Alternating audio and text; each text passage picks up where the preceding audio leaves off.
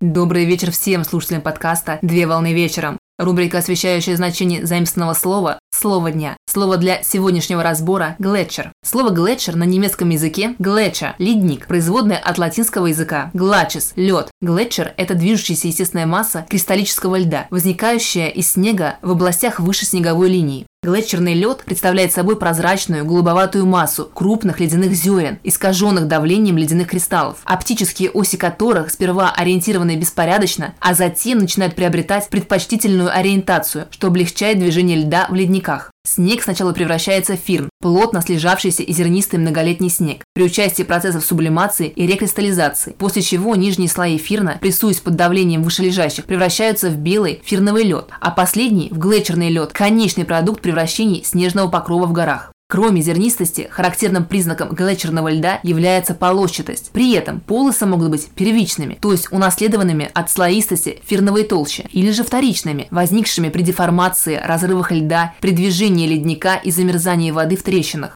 На сегодня все. Доброго завершения дня. Совмещай приятное с полезным. Данный материал подготовлен на основании информации из открытых источников сети интернет с использованием интернет-словаря иностранных слов.